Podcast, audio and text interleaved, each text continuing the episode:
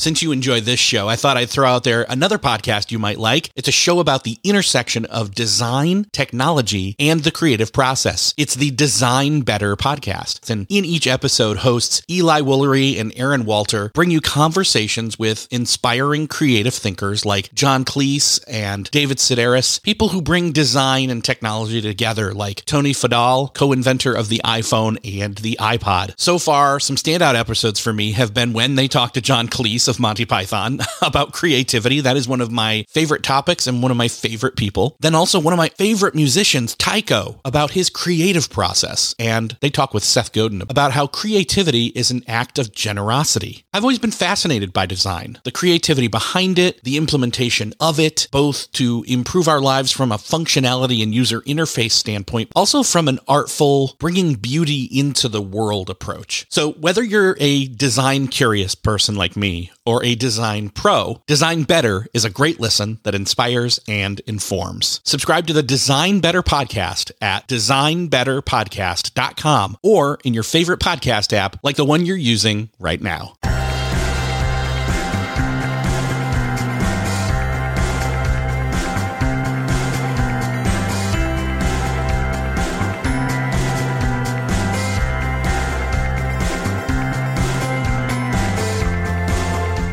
Welcome back to another episode of Beyond the To Do List. I'm your host, Erik Fisher, and this is the show where I talk to the people behind the productivity. This week, I'm excited to share with you a new conversation I had with Jon Acuff. He's been on the show many times. He's been on the show actually for most of his books. He's the author of Quitter, Start, Do Over, and Finish, which is what we talked about last time. He's here to talk about his brand new book, Soundtracks The Surprising Solution to Overthinking. And I'll just come right out and say it I love this book. In fact, I think it's probably my favorite book of his. And as you'll get from this conversation, this book is all about thinking. It's about what you think, it's about how you think, it's about those repetitive thoughts that play over and over in your mind, your soundtrack, the soundscape of your mind. And it's about worry, it's about doubt, it's about spinning those thoughts, though, into the opposite of themselves and becoming the DJ of those soundtracks in your mind. This isn't just about the power of positive thinking. This isn't just about positive thinking in and of itself. But if we can take that musical metaphor for just a moment, you know how it is when you hear one of your favorite songs and what that can do to your mood and your thoughts and your motivation and your momentum and the direction of your actions and your thoughts and your feelings. Now take all of that and wrap that up into not just accepting the unintentional thoughts that come up in your mind, but actually having control and intentional planning and directing of your thoughts and using those to get you where you want to go. If that's at all interesting to you, like it is to me, then you're going to love this conversation with Jon Acuff. Well, this week is my privilege to welcome back to the show. It's been a long time coming. Jon Acuff, welcome back. Yeah, thanks for having me again, Erik. How long has it been since I was on the show? So I was looking, and it was 2017 with the last book. And so four years. Yeah. Crazy. Yeah. But I did re release that episode just because I thought, hey, that's a timely episode at some point. During that helps me too. You know? Totally. right. Yeah. Totally. But I was realizing that I think for every single one of your books, minus the very first one, you've been on the show to talk about it. That's crazy. Isn't that That's insane? crazy? Yeah, I mean- so kind of you to do that, man. I know a lot Yeah. of times it's like you have the guest on once and you're like, we'll see you in nine years. So I appreciate you letting me be a repeat. That's awesome. Yeah. So what's cool this time around though is that um, one, this book soundtracks really resonates with me, but I can also kind of see the DNA of what's in this book throughout all the other things that you've been doing publicly with speaking, with social media posts, with the other books.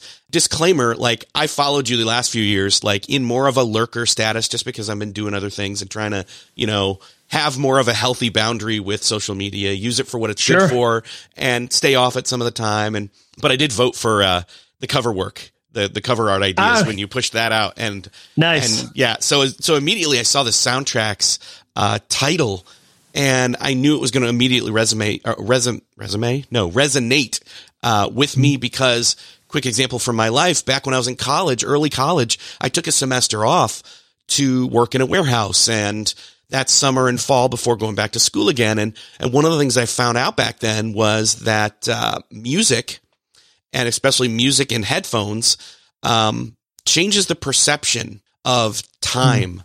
When, and, and especially when it comes to productivity. And so one of the things that I noticed was, you know, I didn't know it yet at that time, but that music has this power in terms of emotional thinking as well as rational thinking. And, and those things are tied together in ways that we don't even really understand. In other words, playing music would make things t- time pass faster. It would improve my mood.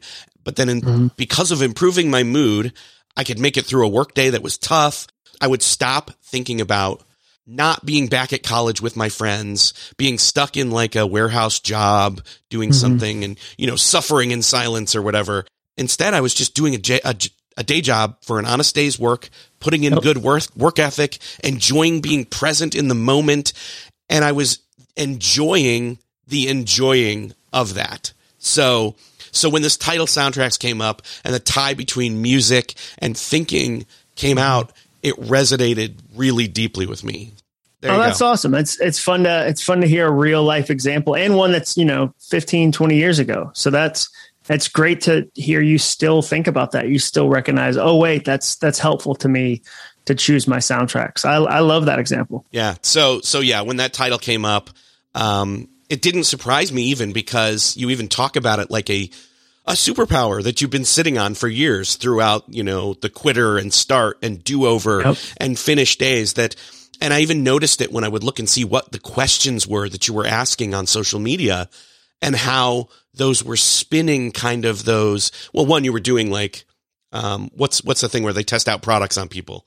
Oh yeah, yeah, yeah, yeah. It was product testing. I mean, it was uh, research. It was like a focus group. Yes, I was doing like group. a focus group going Hey, and yeah, that's the, I've got such generous readers that when I'll say on Facebook, Hey, have you ever, here's the thing I'm thinking, what's your thought on it?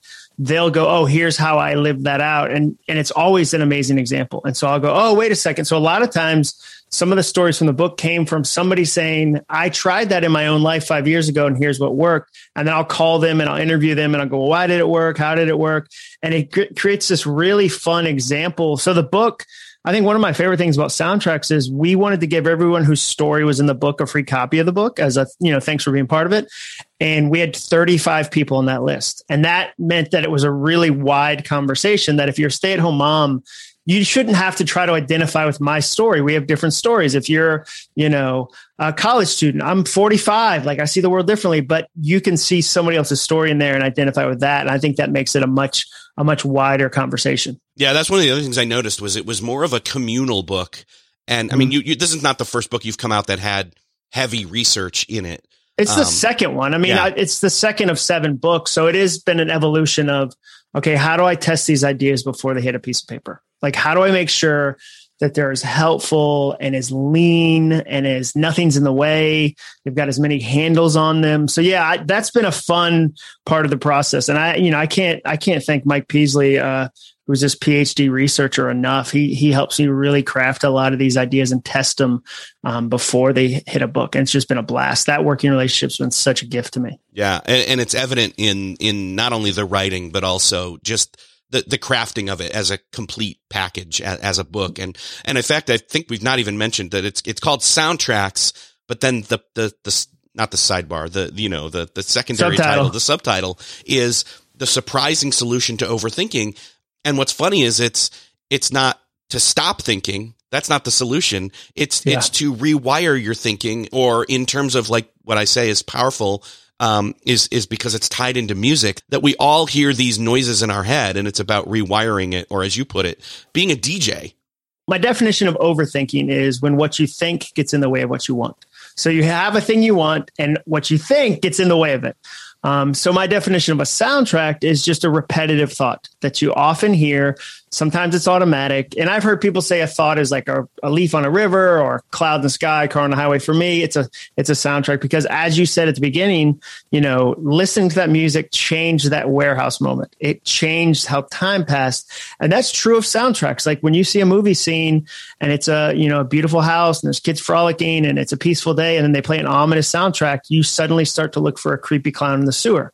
if they play a Vanessa Carlton song, Thousand Miles, it's suddenly a rom com and somebody's making their way downtown. So the, the music you listen to can change a scene and the thoughts you listen to can change your life. And so that's what was really fun. I wasn't, you know, a lot of books that I researched did say stop it, stop it, stop it. But as an overthinker myself, one, I think that's impossible.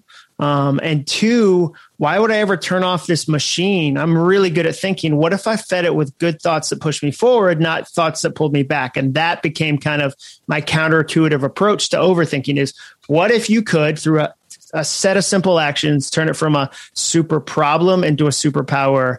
Can you imagine having overthinking on your side? That became the question that launched this experiment. It's almost like parenting yourself. We we both have teenage daughters, and you ah. know one of the experiences I think we can both relate to here is is that when it comes to kids, telling them to stop doing something doesn't ever really get them to stop doing it or understand the why behind the stopping.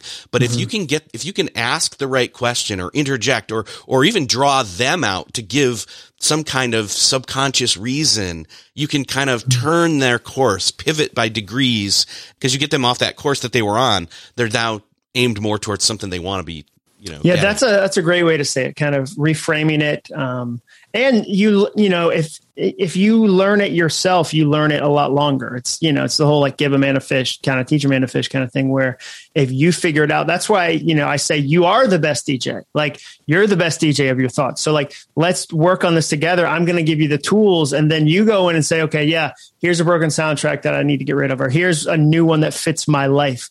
Um, i gave an example. There was a um, a family lachelle um, Hanson and her husband, they want to write a book. And she said that every time they get rejected, they take that rejection, they put a sticker on it that says "Good job," like a sticker you'd get in the second grade, a bright, you know, sunburst sticker, and then they put it in a binder full of rejection letters, and they put it on their shelf because they know someday they're going to put one of their books there. For me, that would be discouraging. Like seeing the rejections and seeing them, especially like feeling like them pile up, that wouldn't motivate me, but it motivates them. So that's where you go. Okay, I think most advice is like that, where you go, here's the core set and here's how I tweak it based on who I am. Um, for some people, that's super motivational. For me, that would be, you know, I, if I read one star reviews, I don't get fired up and excited to keep going.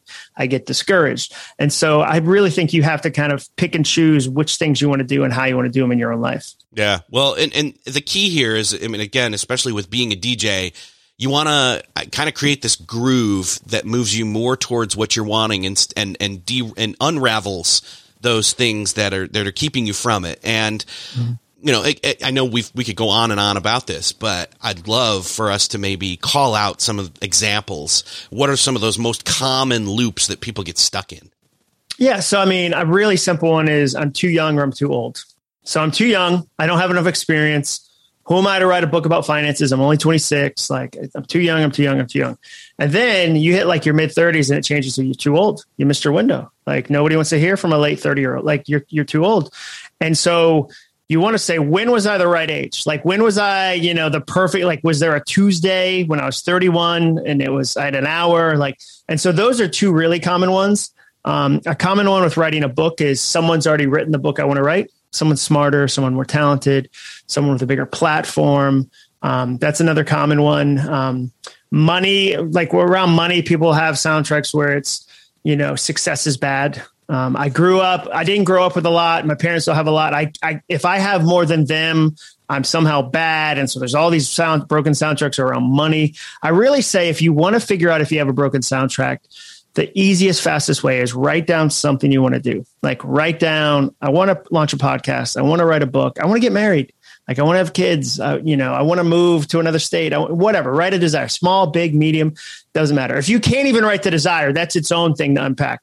But write it down and then listen to your first thoughts. Like, what is your reaction? And the, the, the way I say it is every reaction is an education. And if you listen to that reaction, I guarantee you're going to go, wait a second, why? Why am i telling myself that? That's not that's not what i want to tell myself. So then you take that and you send it through three questions. Um, and they're trojan horse questions. When you hear them you're like those are the simplest thing in the world. Those those words are so simple. But if you'll actually sit with it it'll reveal some truth that you're not you're not expecting. So the first question is is it true? Is this thing i'm telling myself true? And it, it might be Like let's take podcasting because we're on a podcast. You might want to start a podcast and you you're telling yourself, I don't know how to podcast. I don't know how to podcast. That might be true. But the second question you ask is, is it helpful? The more you listen to that, does it move you forward or pull you back? So the more you listen to, I don't know how to do a podcast. Does that get you excited to research or does it keep you stuck? Like it keeps you paused. And the third question is, is it kind? If I said it to a friend, would they still want to be my friend? And back to that podcast example, I was on a podcast the other day and the host in the middle of it said, Oh no. And I said, What? And he said, Well, I've had the number one podcast in my category for the last nine months. And the voice I keep hearing is, You're just lucky, you're just lucky, you're just lucky, you're just lucky. He's like, That's my soundtrack. And he said, If a friend came over and they'd spent nine months really working hard on something, would I ever say to them, You're just lucky? You're just lucky. And of course he wouldn't. So he said, Why am I saying that to myself? So I guarantee if you ask those three questions, you're going to surface some things that you go, Wait a second, I shouldn't listen to these. I'm not going to listen to these. I'm going to retire this and listen to something different it's funny how we allow ourselves to have those unkind thoughts about ourselves or to ourselves or at ourselves, depending upon, you know, how you look at it, how you think about sure. it. It's like you said earlier, why would I want to shut off my thinking? It's like a muscle, but it's, it's better to, um, unsabotage, you know, we're self, in other words, we're self sabotaging yeah. if we don't change the loop. This is, this is unsabotaging, you know, yeah, it's, it becomes self help. It become, I mean, like, yeah it, you're or it becomes self care, whatever phrase you want to use. You know, it, would be like, you know, for me, I look at it and go, but it, it might be my best machine. Why would I like, and like one, I can't do it. So anytime I've tried to stop thinking, it never lasts. Like maybe I have 10 minutes of quiet meditation, maybe I have an hour, whatever, but I'm still thinking. I'm a thinking machine. Um, so I really do believe the voice that told you you can't write a book, you can't write a book, you can't write a book can be turned to say, you can write a book you should write a book. You must write a book. You've got to write a book. You're full of a book. You've got to share the book. Like you can actually believe that and you can take some steps to make that true. Um, and that's what was so fascinating. I didn't want to study positive thinking. I didn't want to study that topic, but I kept running into really successful people. And if you get them off camera, if you get them off mic and go, Hey, what do you think about positive thinking? They'd go, Oh, well, I got this pep talk I give myself every afternoon, or I got this mantra I say, or I got this set of declarations or affirmations, whatever word you want to use. And self talk and positive thinking was such a big part of their long term sustained, sustained success that it was one of those where, okay, I've got to figure this out for my own life. I've got to study this and see how other people are doing it. Well, it's because everybody's thinking. Everybody, you know, regardless of if they, it's like that whole, well, oh, I'm not a writer. No, you do write that. You communicate. You do yeah. those things, right? We, well, I'm not a all, public speaker. Like right. you're doing it right now. You're doing it right now. Exactly. Like you're Erik is a public speaker right this second. Yeah, and and so by saying that I'm not that thing, I then become less leaning into the strength of being able to actually do that thing. And so you, you can't turn off the thinking. It's like ADHD. It's like a lot of people mm-hmm. see that as uh, a weakness, and even people with that, which I am one of, say that that is a weakness or can get into that trap. But then if we go around to it and look at it as a superpower, because one of the things that's attached to ADHD is, oh, you can't focus. No, it's that I can focus. It's that I can focus better than regular people on the wrong thing if I'm not training myself to focus on the right things. And then when I focus on that right thing, I'm unbelievable. Like exactly. I'm unstoppable on that. Yeah, a hundred percent. Yeah, yeah, exactly. So, so it's like it's like um it's like reprogramming muscle memory in our brain, in our in our thinking. Yeah, well, I mean, it'd be the same thing. Like if you if you ever fell down a bunch and you were like, I'm just gonna stop walking. Like maybe the solution is to stop walking. You're like, no, like you can learn to be a runner. Like learn to like you can learn how to be a re- like be really great at walking. You would never go, well, I fell down 10 times. Must be my legs. So I'll just stop using legs. You'd be like, do we, what? That'd be crazy. And so, yeah, I think there's, that's where I think it's, I think it's one of the most unused, misunderstood superpowers in the entire world. And I think that's what's so fun about people read the book. They go, oh, one, I didn't know I had the permission to do this. Like, two, I didn't know it was as simple. Three, I didn't know how powerful it could really be. Well, it's because how often do we really take a moment, you know, and become self aware and, and pay attention to what it is we're thinking. I mean, we're, we're having all these thoughts and we're going along with that narrative that we are telling ourselves this whole time. But how often are we not actually choosing those thoughts? We're just letting the thoughts that are there bubble up to the surface and accepting them as true. Yeah, I think I, say in the book one of the worst mistakes you can make is believing everything you think. Um, and it's really it's a really common mistake to go well it's in my head so it must be true even though your thoughts have told you untrue things constantly like you you know i always say like a sign you're overthinking is when you write an elaborate story about why somebody didn't text you back. Um, like maybe they're mad. Was i not light and breezy enough in the text? Did i say something wrong? Could they have misinterpreted that? And it, you you know it could be they're busy. Like one of my soundtracks is assume they're busy. Because when i don't text somebody back it's 99 times out of 100 it's not because i'm like i hate that person. Like 99 times out of 100 it's like i was about to and then somebody walked in the room and then something got busy and then like i looked up and it was two weeks later. It had nothing to do with me being mad. So if i'll give myself the gift of being busy i'm going to give somebody else the gift of being busy. So a sound soundtrack i use is assume they're busy. Like just assume they're busy not assume they're angry you know, because your thoughts will tell you like this person must be furious, and you, and then you spend ten minutes, even if it's ten minutes, it's ten minutes you won't get back trying to assess and predict why they didn't respond, which doesn't move you forward at all. It's like stopping the bad habits and replacing them with the good habits, but in terms of your mm-hmm. thought life. And mm-hmm. the problem there is is that there's different fields and thoughts and perspectives on, oh no, you should just start all new good habits and those will eventually wash the old ones away. But I think that there's still some merit and especially in the way that you do it is just, you do the homework. You, you let the current thoughts be dealt with. And in fact, you flip them.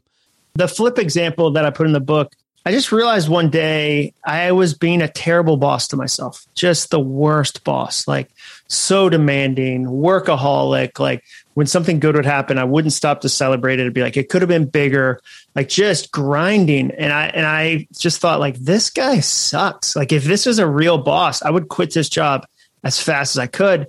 And then I instead, you know, I kind of sat with that. I kind of processed it, but then I was like, let me flip that over. Like, what would the best boss do? Because I've had good bosses. Like I have, uh, you know, I've been, I've worked since 98. And so it's what, 23 years, 24, 20 years. Uh, no, it's 23. Yeah. 23 years. Um, I can easily say, oh, when my boss, you know, Patricia did this, this was really helpful. This was really kind. So why don't I try to do more of that? Like, why don't I train? Like, why don't I say, why don't I write a soundtrack that says, I'm the CEO of me? Because I believe that about every employee. Like, even if you work at a big company, you're the CEO of you. And if you thought of it that way, it would change how you, how you behaved at the office. And I'm the best boss. I'm going to be the best boss. So I'm going to work on that as a soundtrack. And I'm going to tie that. The big thing is, you tie your thoughts, like new thoughts turn into new actions, turn into new results. That's always how it goes. And so it's not just about the thought. It's about, okay, well, how do I live that out? How do I execute that? How do I put that into practice? And then w- what results do I get when I do? And that's where it becomes super fun because I do think that can change your life. New thoughts turn into new actions, turn into new results. That's where the life change happens. Still searching for a great candidate for your company? Don't search, just match with Indeed. Indeed is your matching and hiring platform with over 350 million global monthly visitors, according to Indeed data, and a matching engine that helps you find quality candidates fast. Ditch that busy work. Instead, use Indeed for scheduling, screening, and messaging so you can connect with candidates faster. I wish I had Indeed when I was in the hiring process in roles in the past because it is a slow, arduous headache of a process to find the right people, or at least it used to be, join more than 3.5 million businesses worldwide that use Indeed to find and hire great talent fast. In fact, in the minute I've been talking to you, 23 hires were made on Indeed, according to Indeed data worldwide. And listeners of the show will get a $75 sponsored job credit to get your jobs more visibility at Indeed.com slash to-do list. Just go to Indeed.com slash to-do list right now and support our show by saying you heard about Indeed on this podcast. Indeed.com slash to-do list. Terms and conditions apply. Need to hire? You need Indeed. Well, when we start to dig into the, the productivity aspects of this, where people are like, well, well, how does this tie in? Well, I mean, this is, for the most part, when you're listening to those voices without changing them, without directing them, without substituting them or aiming them in the right way, it's fear talking. And it, mm-hmm. that is going to rob you of time and creativity. Although you're being creative with those things you're telling yourself, you, yeah, it's just it's not productive it's creativity. Not, exactly, yeah. And so then you're not hitting those goals that you want to hit. And so this mm-hmm. is like again, it's it's it's almost like you've got this superpower that's always holding you down. And if you could just change the polarity of the magnet, you know? Yep, exactly. Exactly. Yeah. And that's the thing is I think it's, I think it's one of the greatest productivity hacks in the, in the world. Because I mean, even if you think, you know, I've talked to people that'll say, yeah, I got fired at a job 12 years ago. And now whenever there's a meeting I'm not involved in, I think I'm about to be fired. So let's say that person only spends five, like they only see one meeting a day that they're not invited to, five minutes a day five minutes a day over, you know, 52 weeks over 12 years, like that's real time. And think about, again, think about all the time you've donated, the creativity you've donated to thinking something that wasn't true, that wasn't helpful, that wasn't kind versus going, okay, I don't know how to do a podcast yet. Like even the word yet changes that soundtrack. I don't know how to do a podcast yet. Because what happens is broken soundtracks tend to deteriorate. They never lean toward good. Nobody goes, yeah, I didn't work on my thinking, but all of a sudden I looked up and I was thinking really positive, helpful thoughts that moved me forward. That's not how your brain works. It's just not like your brain. Like I say in the book, your brain's kind of a jerk. It does three things that are super jerky. One, it distorts your memory. So up to 60% your memory changes. So you don't remember things correctly. Two, it confuses fake trauma with real trauma even when it's fake, your body reacts like it's real and releases opioids. And the third is you have cognitive bias. So you you're tempted to believe the thing you already believe. And you look for examples of, okay, see, that's true. So if you tell yourself, I don't know how to do a podcast, that deteriorates into um, I'll never know how to do a podcast to I can't do a podcast. So like what was true-ish turned into something terrible. Where if you said, I don't know how to do a podcast yet, the addition of one word changes that whole soundtrack because it goes, but I'm going to figure it out. But I know I can do it. But like people do it every day. Like, but there's resources online. Like, okay, now I can engage in that. And that's where, again, I think life gets really fun when you change that one thing because if overthinking steals time, creativity, and productivity, guess what you get back when you deal with it? Time, creativity, and productivity. And not just a little, but like buckets and buckets and buckets because there's so many thoughts in the way because I've lived so much of what is being talked about in this book and relating it back to music and ambience in a room. It's like you walk into every situation. You're thinking of guy, you know, guy who, uh, oh, I've not been invited to that meeting, and then spy- the thoughts just spiral. It's oh like, yeah, it's like you're walking into every scenario or person that didn't text you back. It's like you're walking into every scenario, assuming the worst, and you're hearing this one song, and nobody else hears that song. No, it's just no. you and it changes how you behave, the questions you ask. I mean, my version of that is I've been like, I've had business situations go sideways. I've been taken advantage of in business situations and had things turn out poorly. So it's so easy for me to listen to a soundtrack of the next person's going to take advantage of you that you like, or be careful, watch out. Remember, it's all everybody's a snake, like all these negative things. So I walk into the next business meeting with like my hands like clenched tightly, like I got to watch out. I got to see where the traps are versus going, let's go find out how this is going to turn out. Like, let's be open handed. Let's see where this can lead. Let's partner on something. Let's grow something versus going, where are they trying to screw me? And you enter that room, like, where are they trying to screw me versus I can't wait to see what we do together those are two, and you think it's not changing how you're behaving. It's a hundred percent changing how you're behaving. And so that's one for me that like I have a soundtrack on my wall that says people are trying to give me money. Like that's what they're trying to do. Like they're trying to give me money because if I go into a business situation with that, my attitude, my actions, but the results are different. If I go in with they're trying to take advantage of you, just like last time, boy, like I go in grumpy and defensive and ask questions that you can tell I'm like, well, I'm trying to smoke this out. Like, I know you're going to try to screw me. Completely different situation. I, I love that though. The people are trying to give you money. That it's like this, you know. Hey, if we're going to go with an assumption, let's go with the assumption that's going to actually, you know, propel something forward versus. well, know, and that's usually why they're meeting with me. Right. Like they're not, they're, they're not meeting with me to take my money most of the time. Like they're meeting with me like, hey, let's create something together and make money together. Like we'd like to, and like, oh, that's amazing. I that one, like, I just would say that for years, whenever I had a bad experience at a restaurant and a waiter or waitress seemed put out that I was there and was like annoyed that I came to order food, I wanted to be like, I'm just trying to give you money. Like I want to give you a dope tip. Like I like I don't like that's why I'm here. Like the door wasn't locked. I didn't break in. Like I'm not in your house. Like this is a restaurant where they serve like the relationship is clear. I'm just want to give you money and you're making it really difficult. So I don't want to go into a meeting making it really difficult for someone to want to give me money. Like instead, I'm, I'm gonna remind myself, oh, all these people in here want to give me money. Like, yeah, let's let's do. I'd like that. Let's do that. Let me perform in a way that makes them want to give me even more money. Let's go. So if somebody is kind of vibing on what we're saying here, they're identifying, they're feeling like, okay, I can get on board with this. What is some way that you can start the process here. Obviously, pe- people need to buy the book and read it because it's amazing. And, and I yeah, fully, I think in bulk, I fully endorse it. Buy it in bulk. Yes, yeah, that's yeah. the first. The first step is, or you know, yeah, wheelbarrow full, definitely. Yes. yes, but aside from that, what are some of the ways that they can get started? And instead of waiting you know for thoughts to show up in other words priming their pump so they can create the right ones to show up.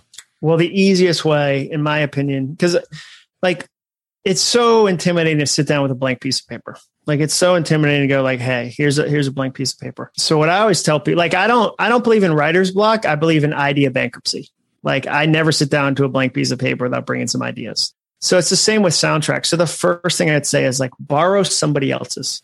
Like you're surrounded by great soundtracks. You don't have to go into some lab and create your own. Like just listen, just pay attention. I mean, I uh, had lunch um, with a woman named Patsy Clairmont. I put this story in the book, and she's a super successful writer. She's probably early 70s now.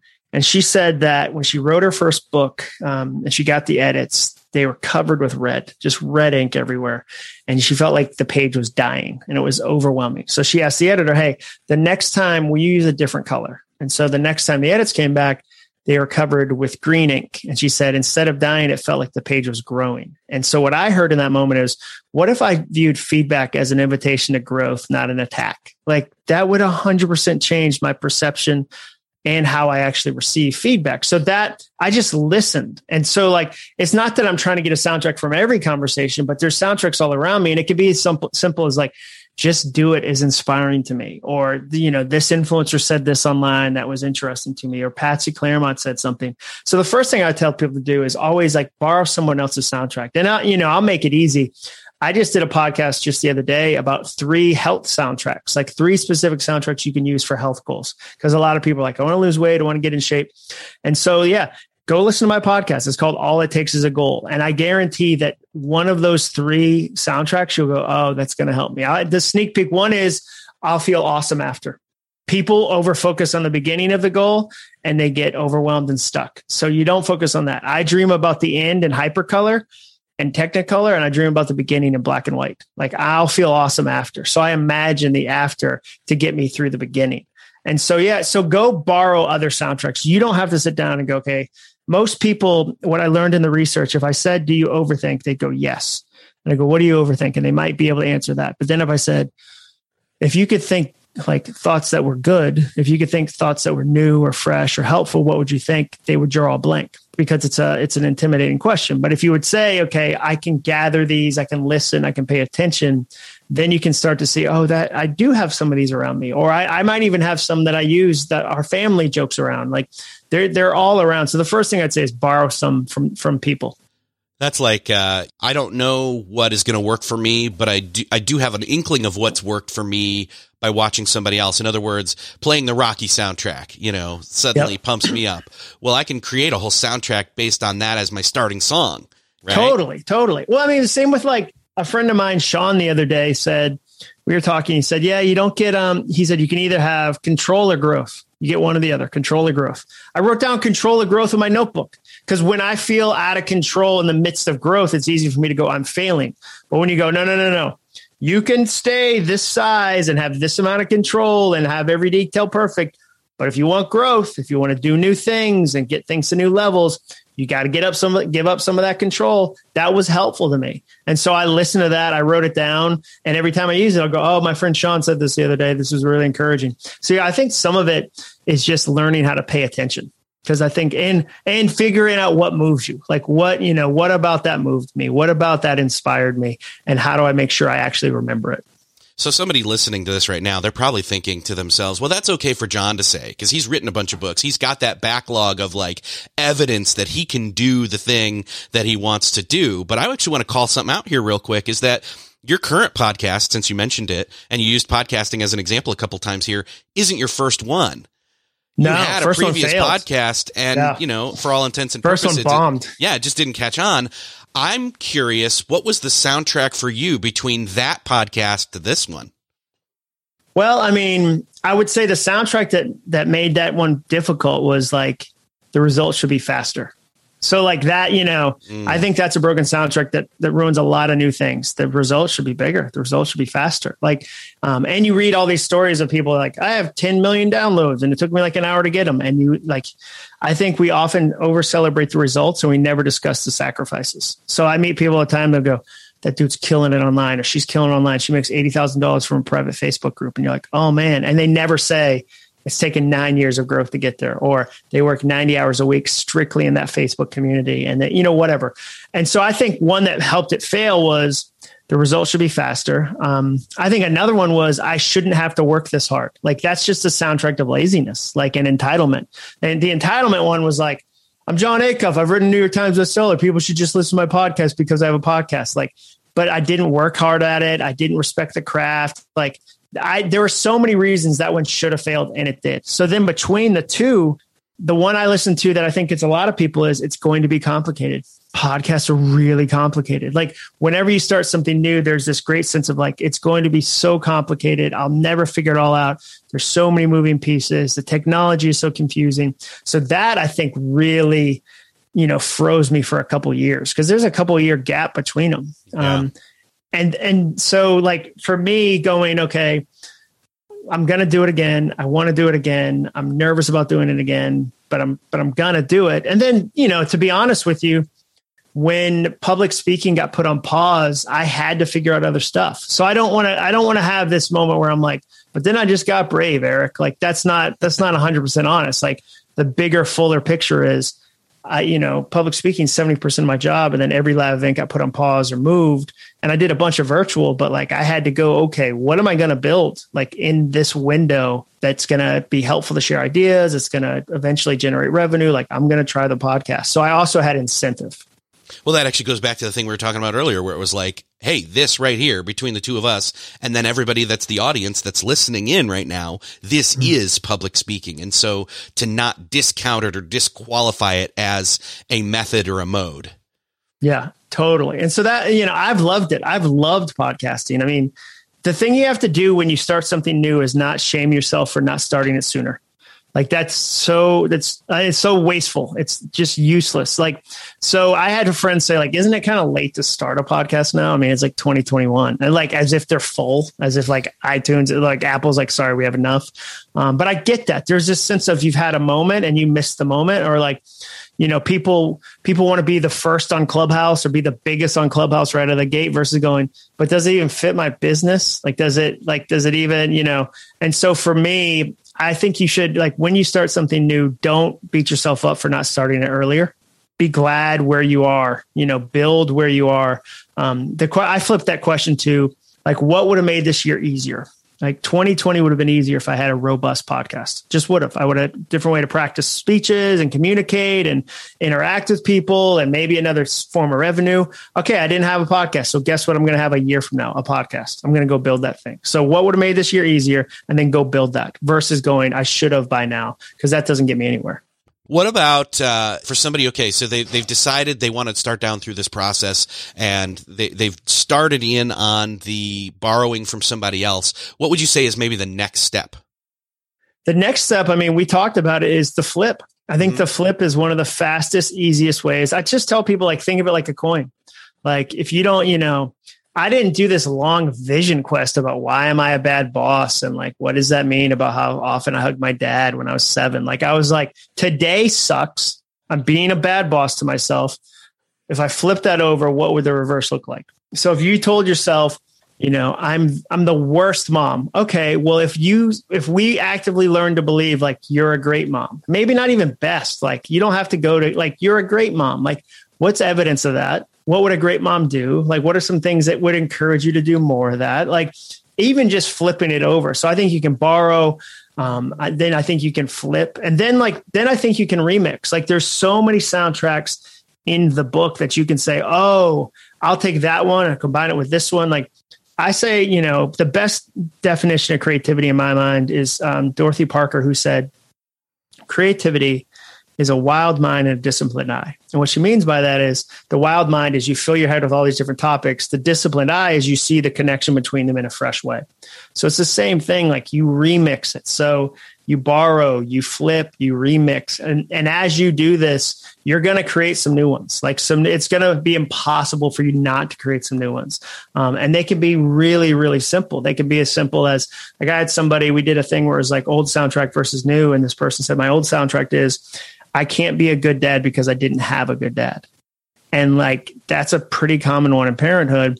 Um, and what a toxic one because it means like because his dad wasn't good to him, he can't be good to his kids. And he flipped that and he changed that. And so like that's the life changing power that. That dude's kids will have a different childhood because their dad learned to believe something new and flip the soundtrack. And so that's where I say like, yeah, it can change a lot of things. I, that's one of the ones for me that uh, you know I, I had a horrible dad, and you know he's not around anymore. He's he's been gone for a long time. But uh, one of the things that kind of magically without i mean and again this uh, you know luckily it kind of happened unintentionally. And then i leaned into it and made it intentional was when i started to be a good dad i was like oh i'm already a better dad than he ever was. And yeah. that would be like my my default safety kind of mode when i'd screw up and then i'd realize yeah. okay so now lean into that. You're already better. Yeah now how can we be even better than than we are you know mm-hmm. and and that's yeah. still something i'm kind of working through but like you know so all all vulnerability and peeking yeah. behind the curtain aside but that like that's where i'm at and it's like that's the power of it right there totally totally yeah and i think and again your kids will have a different childhood and i already mm-hmm. have a different childhood like you're not your dad like it'd be impossible for you to be exactly your dad like and so that's that's the thing where when you can be intentional about it you can really change your life well, and it really points to that this whole process of being a DJ is an ongoing process. And I've and again, I've oh, yeah. seen you doing this, you know, in the different work that you've put out and the in the different social posts I see and the way that you've, you know, revealed thoughts that you know and and struggles in in a safe context mm-hmm. online, things like that. I've seen you doing that and it's like, man, if it, you know, if if Jon's a quote expert in this, then that means that it's never a stopping there's never a stopping point there's never an arrival point we're no. always trying to come we're always we're always going to think up that new negative thought and then have to spin yeah it, right? yeah no there's no off days for the negative yeah. thought like that's i mean the negative thought doesn't take an off season so yeah i think i look at that and i you know that'd be a broken soundtrack of okay i can finish this or should by now like by now is a broken soundtrack by now i shouldn't feel this way by now i shouldn't versus going like I had Colleen Barry. She I interviewed her for my podcast. She's in the first chapter of the book, and she's just amazing. She lost her job. She's a documentary filmmaker. Ended up being a receptionist for one of her many jobs, and decided I'm going to change things with my mindset. And she's now the CEO of the company she was a receptionist at. Like crazy story. But I remember she told me that some cars just pull more to the left and you have to overcorrect them. Or some seasons pull more to the left and you have to go, oh, got to do some. And I loved that because it didn't, she didn't say, no, that like you fix, fix the steering wheel once and you're done. Like it is a practice. Like humanity is like that. Another one she said, and this is why I interviewed her was, she said, it kind of reminds me like when somebody gets stuck, like they run into a roadblock with something they're working on. She goes, I try to get them to remember, like, imagine you're in traffic, you got an appointment, you're headed to work, and the road is closed where you're going. You don't stay there. You don't just go, well, the road is closed. So I guess I live here now until this traffic project is finished.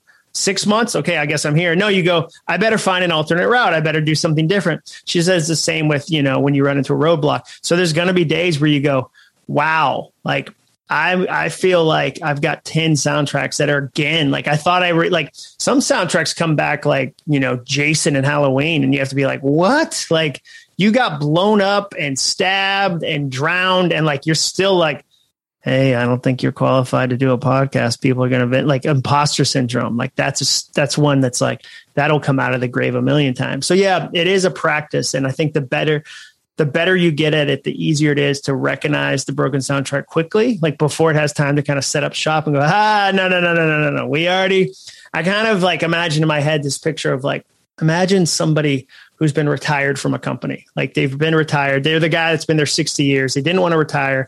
So you have this big ceremony, give them a gold watch, they retire, and then like a week later, you look up and you're like, that janitor looks familiar, and he's like in a disguise, and he's like, I'm just here, just checking it, and you're like, no, dude, like you're retired, like go, like we took your badge, you don't get to come in anymore. He's like, uh, like that. There's some thoughts that are persistent like that, and you just get to work on them when people are thinking about this overthinking thing, what do they overlook? What do they miss when it comes to this? Like, what's the most surprising thing when it comes to overthinking? Well, I think the most surprising thing, and people have asked me that question, like, what surprised you about the research? One was how many people do it. Um, we we surveyed ten thousand people. Ninety nine point five percent of people said they do it. So everybody does it. Everybody thinks they're the ones that does it. That's interesting.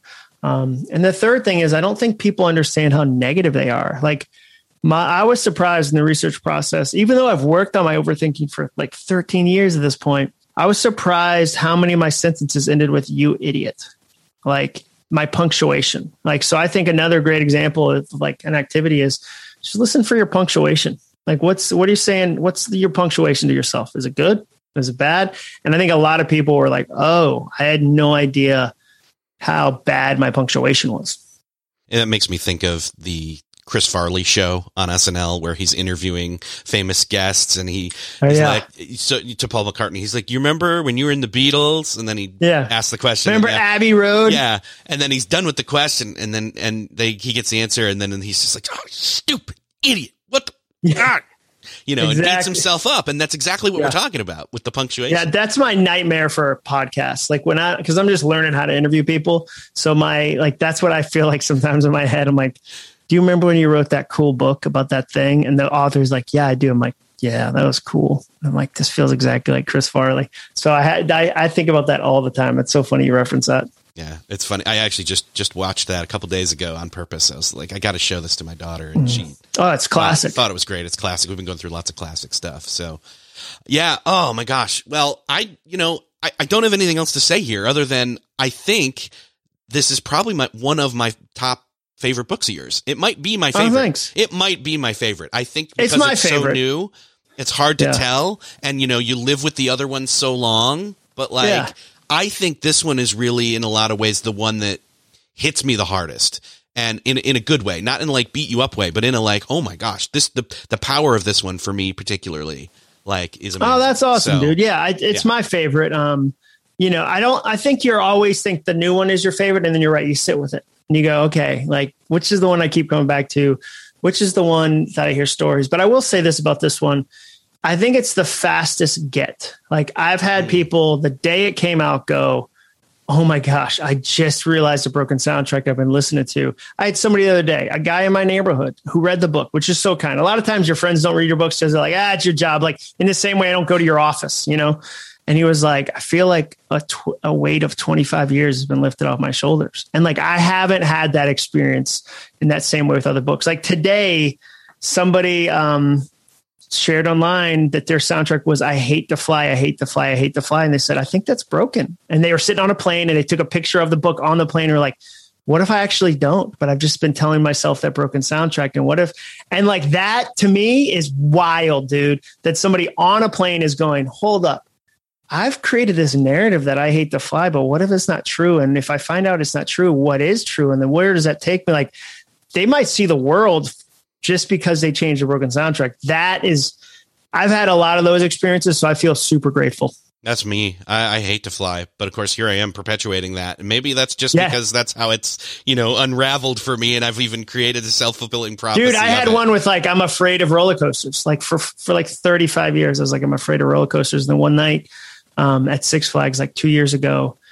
We are all there, and the only option I had if I didn't ride roller coasters was to hang out with somebody else's seven year old, like the other family's seven year old who couldn't fit on them. I was like, that seems like a super long night. Like just me and her, like, oh, what about cats, huh?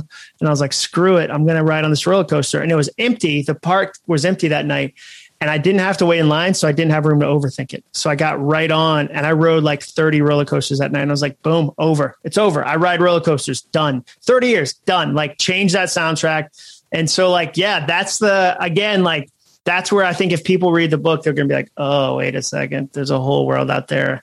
And like one of the soundtracks I tell people is no, um, the only one standing in the way, standing in my way is me, and I quit doing that yesterday.